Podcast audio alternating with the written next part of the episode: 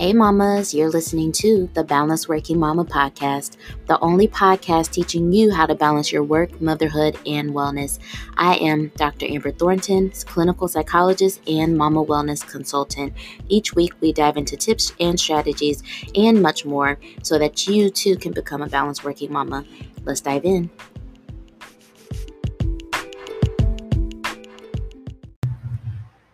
Hey mamas, Dr. Amber here. I hope that you all are doing well and it's always good to come and chat with you all on the Balanced Working Mama podcast. If you are new to this podcast, hello and welcome. I'm glad you're here and I hope that you will definitely spend some time to just go back through some of the episodes, especially season one. Honestly, all of these episodes are really good because they all are designed to help you find more balance and wellness in your motherhood journey. So, today, you all, I'm going to be completely honest. I don't have anything planned. so, this is me literally just talking, and I want to explain why. I recently just had an amazing, crazy, unexpected weekend. And if you all follow me on Instagram, you probably know about this. Um, at the time I'm recording this, we just wrapped up my son's birthday weekend. He just turned three. And so, for those of you who follow me on Instagram, this was a week ago. Um, he just turned three. And to my surprise, my family actually drove from Ohio to come visit during this weekend. And because of that, my weekend was completely like a whirlwind of like I don't know. It was all all the things like fun, exciting, busy, hectic, everything because I was not expecting my family to visit.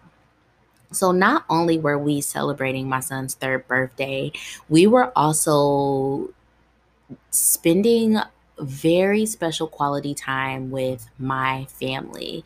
And so I want to back up to give you all some context for why this is so important for me. So, a few things that you all should probably know to understand why it was just so important for me to have my family be here. One, and again, if you all listen to the podcast, you know about this. My father passed away almost exactly a year ago. He passed away May 28th of 2021. And so it's been an interesting year without him. Um, he was always such a big part of our lives. Uh, me growing up, it was always me, my brother, my mom, and my dad. It was the four of us always. And so for him to no longer be here is something that we have definitely been adjusting to. Um, and it's been it's been an adjustment for sure.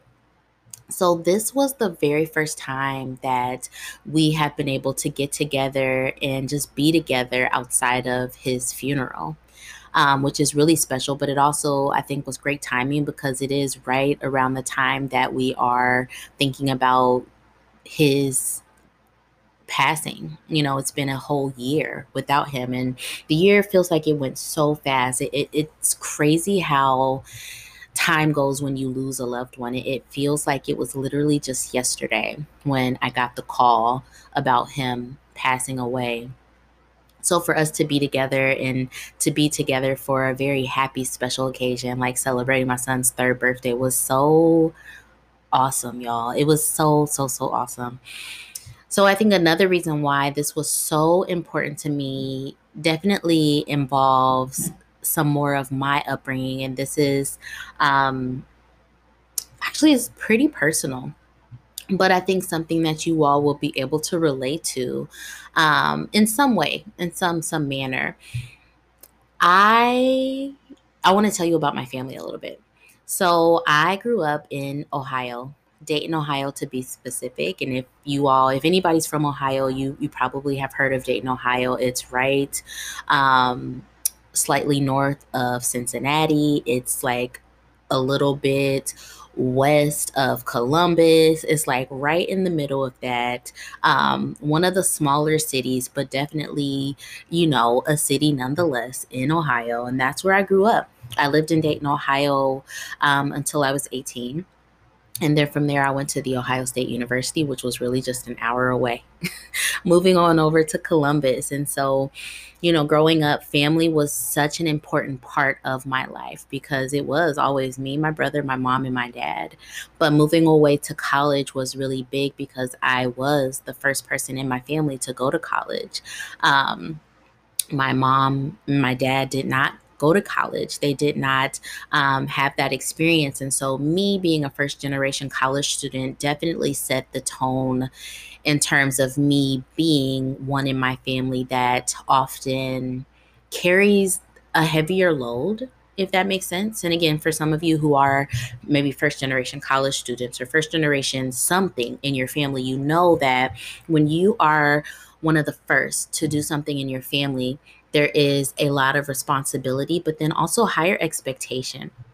And sometimes what that means is that because people view you as being able to handle so many things and um, view you in this way, often there's not a lot of space for you to receive support, you know, receive the things you need because you are constantly doing the things to kind of hold up the family or hold up this this persona of you know she's the one that's that does the things first right? That was my life for a long time you all I don't think it helped that I was also the older sister. So I was just the responsible one. I was the one that went to college first. I was the one that went to grad school, the only one that went to grad school. I was the one to move away first. I was the first one to move outside of Ohio, the first one to move across the country, the first one to get married. And so it was definitely this role that I was starting to take on of I will be the one to support you and everyone else but I I'm not one that often needs or receives support because I am the one that does the things. If this feels relatable for you, if this feels um, familiar, trust me, you are not alone. I get the sense that those of you who are drawn to this podcast podcast probably have this experience of living a life where maybe you are the strong friend Maybe you are the strong daughter. Maybe you are the strong sister. Maybe you are the strong one, whatever.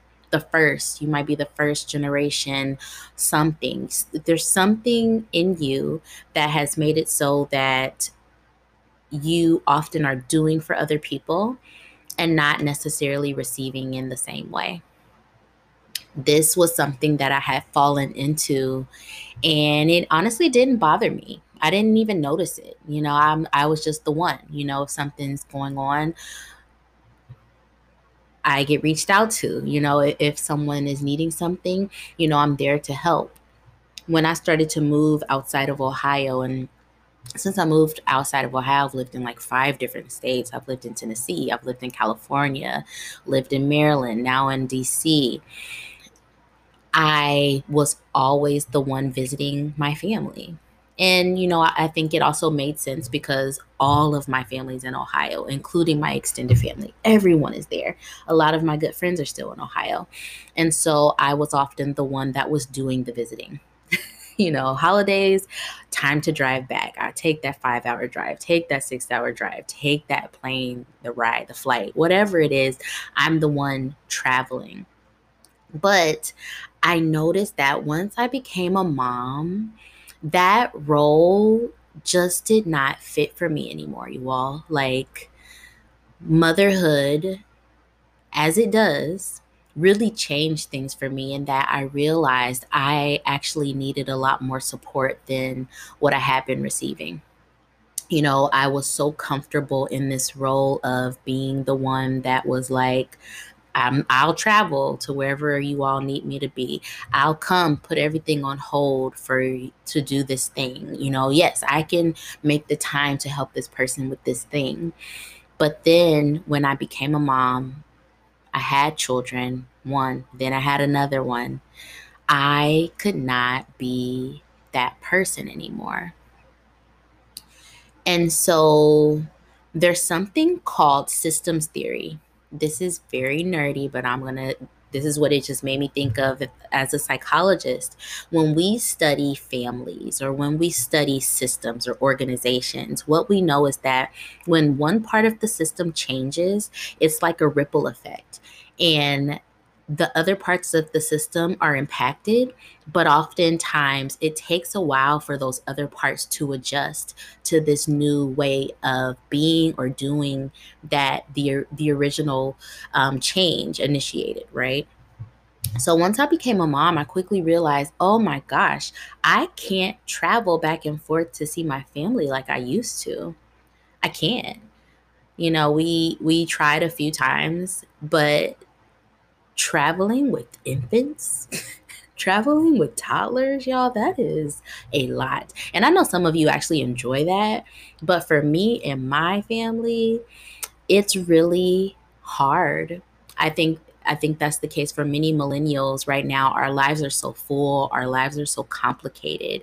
And planning to travel to visit family multiple times a year is just not something that I could fit into my life in the same way.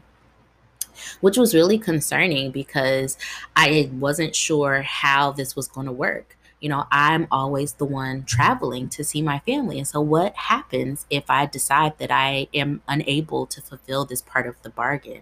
I'm unable to, to be the one to travel. Will anyone come visit me? I know this might sound I don't I don't I don't know how it sounds. I don't even want to put words in anybody's I don't know how it sounds, but I really had a fear that if and when I decided that I could not travel in the same way that it meant that no one was going to come to visit. And it's because I think that everyone was so used to me being the one to do it. Um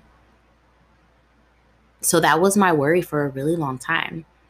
And remember what I talked about with systems theory for a really long time, there weren't a lot of visits. Granted, there was also a pandemic, which really made things challenging for us. Um, and also during that pandemic, I did lose my father.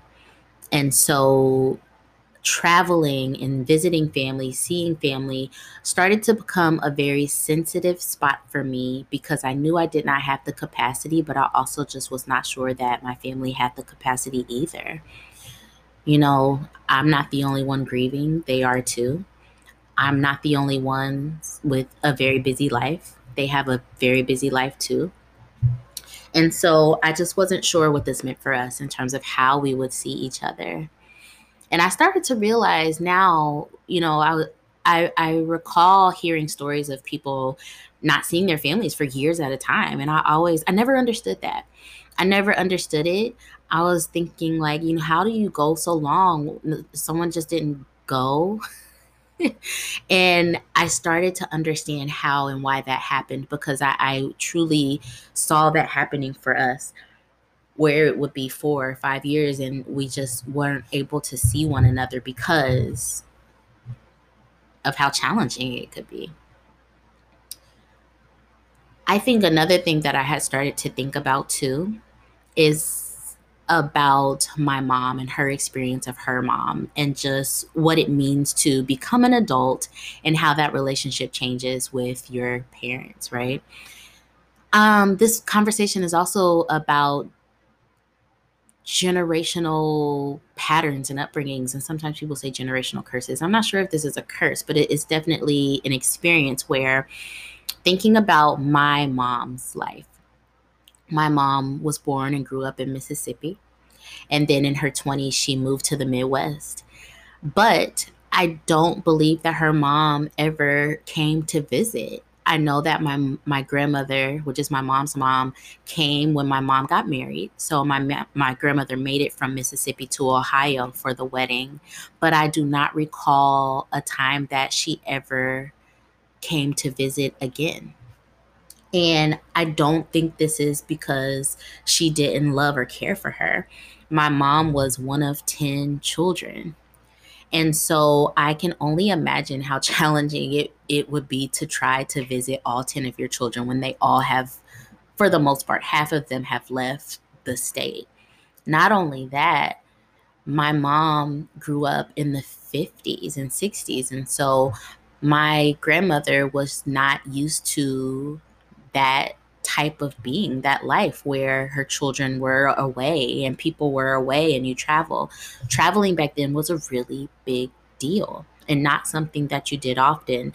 You know, for us now, traveling is a very regular, you know, yearly, multiple times a year thing. I think for my grandmother back in her time, it was a once in a lifetime thing. And so that was the relationship with she and my mom. She, after my mom left home, she visited her one time for her wedding, and that was it. So now, flash forward. my mom has this daughter who then goes on to be the first person to go to college, first person to go to graduate school, first person to leave the state, first person to move across the country, first, all this stuff. And all she knows is, well, my mom only traveled outside of her hometown one time to see me. So, what do you do with that? You know, I was just thinking about that. And you know, for my mom, her learning how to utilize travel to continue the relationship with her daughter was something new, something that she has not experienced in her upbringing with her mom, and yet she's trying to do it with me. It's funny because the other day on Instagram, I talked about how sometimes I become frustrated. And I know this is also an experience that many millennial mamas have. Sometimes I become frustrated because it feels like I'm trying to parent in this manner that I did not receive growing up. And I don't think it's hit me until more recently that I think my mom is going through that very same experience in her own way, right? You know, I'm out here doing this gentle parent stuff. My parents weren't gentle parents. they weren't abusive, but I don't think any of our parents were gentle parents. One, because that wasn't a thing back then. But two, I don't think they had the capacity, if they, even if they wanted to. But something that my mom is trying to do is trying to learn how to continue her relationship with her adult daughter in a way that she did not receive from her mom what does it mean for her to have a relationship with her daughter who now lives outside the state who will never return to ohio? How do we continue that without it being something that she's always bearing the responsibility of? I was really afraid that my family would not be able to adjust to me saying that i could no longer fulfill this role of being that person in the family. And to my surprise on May 20th, 2022, I was literally sitting in my dining room trying to I don't know what I was doing on my phone and then all of a sudden randomly at like 6:30 in the evening our doorbell rings and I look over and I see my brother standing at our front door. I see my sister-in-law and I see my mom standing there. And it was amazing. It was amazing, you all. Whew. Okay, I'm gonna not get emotional because I don't want to do that today, but it helps me see that. Oh,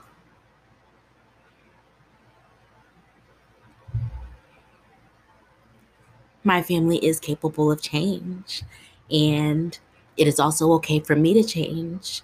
It's okay for me to express my needs. It's okay for me to be honest about what I want. And that's exactly what's supposed to happen because I cannot stay the same. I am not that same woman that I was 10 years ago. I'm different. And that means that the people around me have to adjust.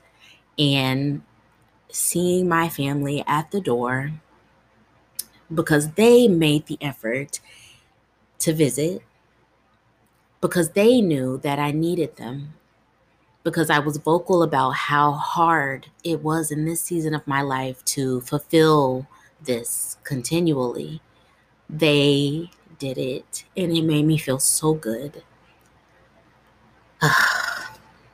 it was everything I needed, y'all. Like, it just really gave me the push that I needed to know it is okay for me to continue to evolve And it is okay for you to evolve too. If you're listening to this and you've been afraid to make changes in your life because of how it might impact the people around you, just know that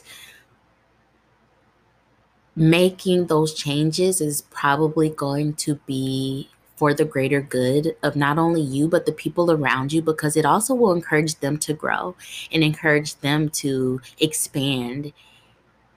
And maybe our process of really evolving and changing will help them as they evolve and change and grow.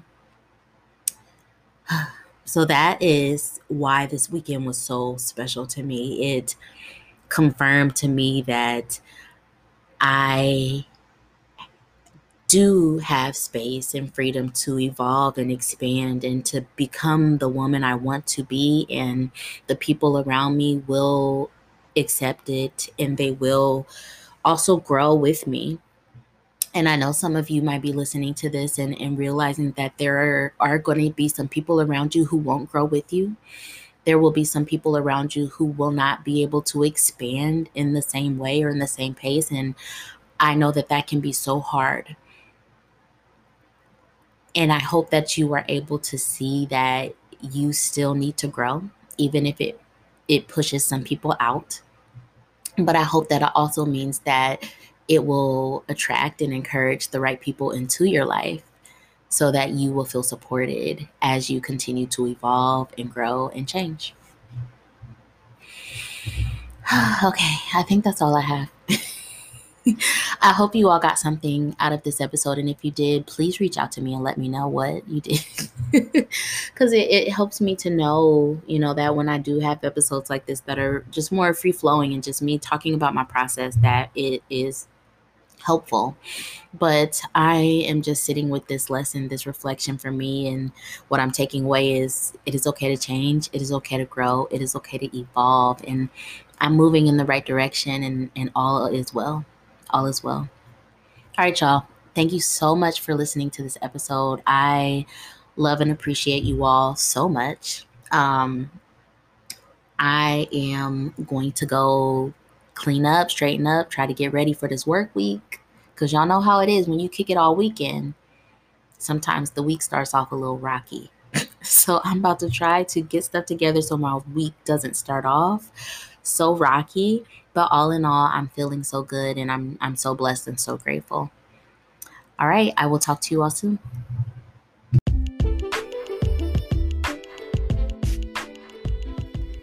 Hey, Mama. Thank you for listening to the Balanced Working Mama podcast. If you love this podcast, please be sure to rate it and share it with another mama that you know. And don't forget to follow me and Balanced Working Mama on Instagram. I'll talk to you soon.